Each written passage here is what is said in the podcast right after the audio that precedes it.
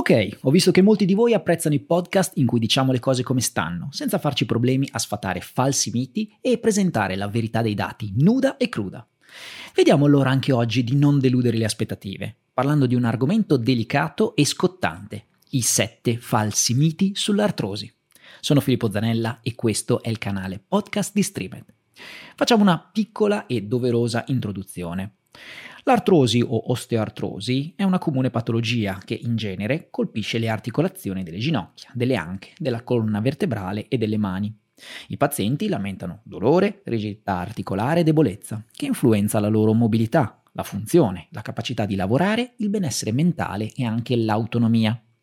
Attualmente non esiste una cura per l'artrosi e non ci sono farmaci con comprovata efficacia in grado di modificare la malattia. La ricerca si è dunque concentrata sul mantenimento della funzione fisica, sulla riduzione dei sintomi e sulla limitazione della progressione della patologia.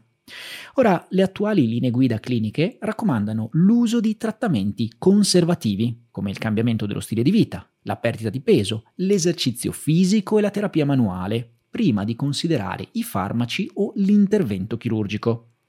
Tuttavia, spesso i trattamenti non farmacologici sono sottoutilizzati e precocemente si sceglie l'intervento di sostituzione articolare senza aver completato un'adeguata terapia conservativa. Eh sì, è proprio così purtroppo.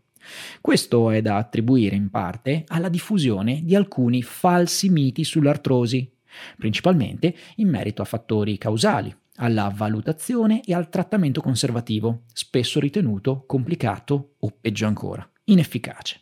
Beh, vediamo assieme allora questi dannatissimi sette, i falsi miti. Ma prima di entrare nel vivo della questione, ti ricordo che se vuoi approfondire su Streamed trovi un'intera rivista scientifica, quella di aprile 2022, dedicata interamente al trattamento dell'artrosi di ginocchio, Leggila, ne vale davvero la pena, anche perché ci sono informazioni aggiornate e inedite. Entra con le tue credenziali su streamededu.com e scopri tutte le risorse nella sezione riviste. Ma torniamo a noi. Falso mito numero 1. L'artrosi è una malattia che colpisce solo gli anziani. Mm, ok, è vero che la probabilità di avere osteoartrosi aumenta con l'età, ma non è corretto affermare che si tratta di una malattia degli anziani, poiché l'artrosi dell'anca e del ginocchio può colpire anche i più giovani, determinando lo sviluppo di comorbidità che possono compromettere ulteriormente il benessere dei pazienti. Quindi è falso attribuire lo sviluppo della malattia esclusivamente all'invecchiamento, poiché l'eziologia è assolutamente multifattoriale. L'aumento dell'età può portare ad assottigliamento e lesione della cartilagine che ricopre le superfici articolari, provocando lassità, aumento delle sollecitazioni e delle lesioni da taglio e promuovendo la progressione appunto della malattia. Tuttavia, molti altri fattori sono associati ad una maggiore probabilità di sviluppare l'osteoartrosi, tra cui ricordiamo obesità, genetica, struttura articolare, storia di lesioni e anche occupazione lavorativa. L'artrosi è tipicamente più diffusa nelle donne rispetto agli uomini, questo lo sappiamo, e ciò dipende dalle differenze ormonali, dal differente allineamento articolare, dal volume della cartilagine e dalla forza muscolare. Le persone obese purtroppo hanno una probabilità 2,7 volte maggiore di sviluppare l'artrosi del ginocchio e si ritiene che l'aumento del peso corporeo causi ulteriori carichi e danni articolari e contribuisca all'infiammazione sistemica. Inoltre, precedenti lesioni articolari sono fortemente associate allo sviluppo dell'artrosi. Ad esempio, la rottura del legamento crociato anteriore conduce ad artrosi del ginocchio nel 13% delle persone entro 10-15 anni dall'infortunio. E questo tasso aumenta tra il 20 e il 40% se la lesione include anche altri danni come legamentosi, alle ossa o alla cartilagine. Ma anche lo scarso allineamento articolare e i carichi eccessivi durante le attività occupazionali aumentano il rischio di artrosi e sono associati alla progressione della malattia. Beh, questo è già parecchio, ma passiamo al falso mito numero 2, ovvero il pensiero che l'artrosi sia solo l'usura articolare.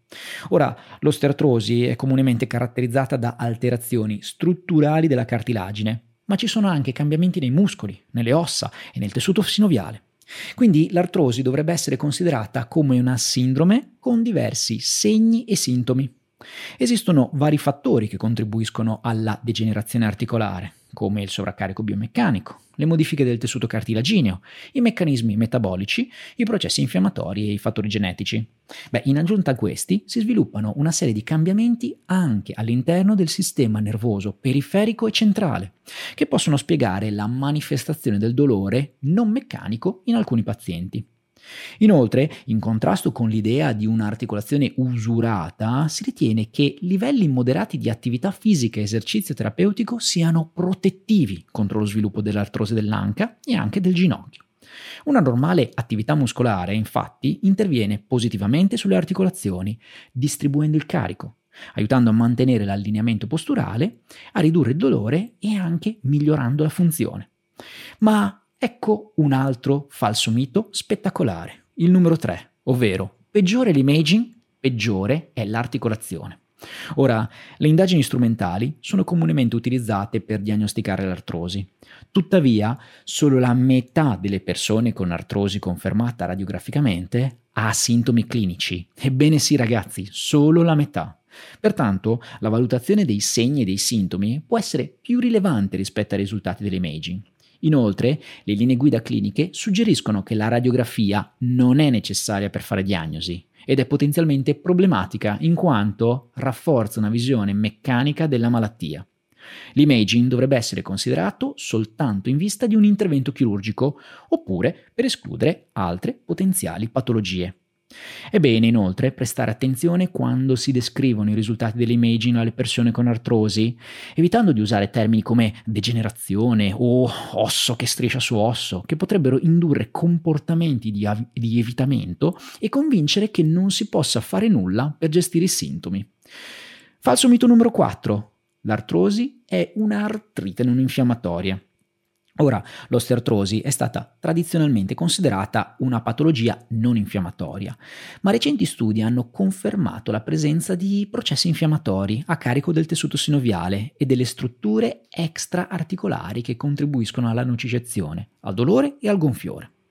L'infiammazione cronica può essere una conseguenza di una lesione articolare, di una sindrome metabolica o di un'infiammazione associata all'età, in questo scenario l'esercizio interviene nel ridurre l'infiammazione sistemica, migliorando il dolore e la funzione. Sì, avete capito bene, l'esercizio riduce l'infiammazione. Ehi, come procede l'ascolto? Ti ricordo sempre alla fine di questo podcast di non scappare via i tuoi impegni, ma di approfondire su Streamed. Come detto, trovi una rivista scientifica, quello di aprile, dedicata proprio all'artrosi. Vai su streamededu.com con il tuo computer, tablet o telefono e beh, sai cosa fare. Ma torniamo a noi con il falso mito numero 5, forse il peggiore di tutti. I trattamenti conservativi sono inefficaci e progettati solo per posticipare la chirurgia. No ragazzi, l'educazione, lo stile di vita, i cambiamenti alimentari e l'esercizio fisico sono la pietra angolare della gestione dell'artrosi. Le opzioni di trattamento dovrebbero essere impiegate progressivamente, partendo da trattamenti più conservativi, esercizio fisico, perdita di peso, educazione, fino ad interventi farmacologici e invasivi, chirurgia, secondo le necessità e le preferenze del paziente. La ricerca dimostra che l'esercizio fisico può influenzare positivamente il dolore, la funzione muscolare, il peso corporeo, la forma cardiovascolare, l'umore e la progressione della malattia, indipendentemente dai cambiamenti strutturali e dalla gravità dei sintomi. Anche le tecniche di mobilizzazione articolare, in aggiunta ai programmi di esercizio, possono essere molto utili. Le principali limitazioni all'efficacia dell'esercizio terapeutico sono la prescrizione e l'aderenza del paziente. Purtroppo un'errata prescrizione dell'esercizio può causare il sovraccarico dell'articolazione, portando ad aumenti del dolore del gonfiore o, più comunemente, esercizi poco impegnativi non hanno un effetto allenante sufficiente e quindi non conducono a risultati clinici rilevanti. Quindi non bisogna allenarsi troppo, ma nemmeno troppo poco.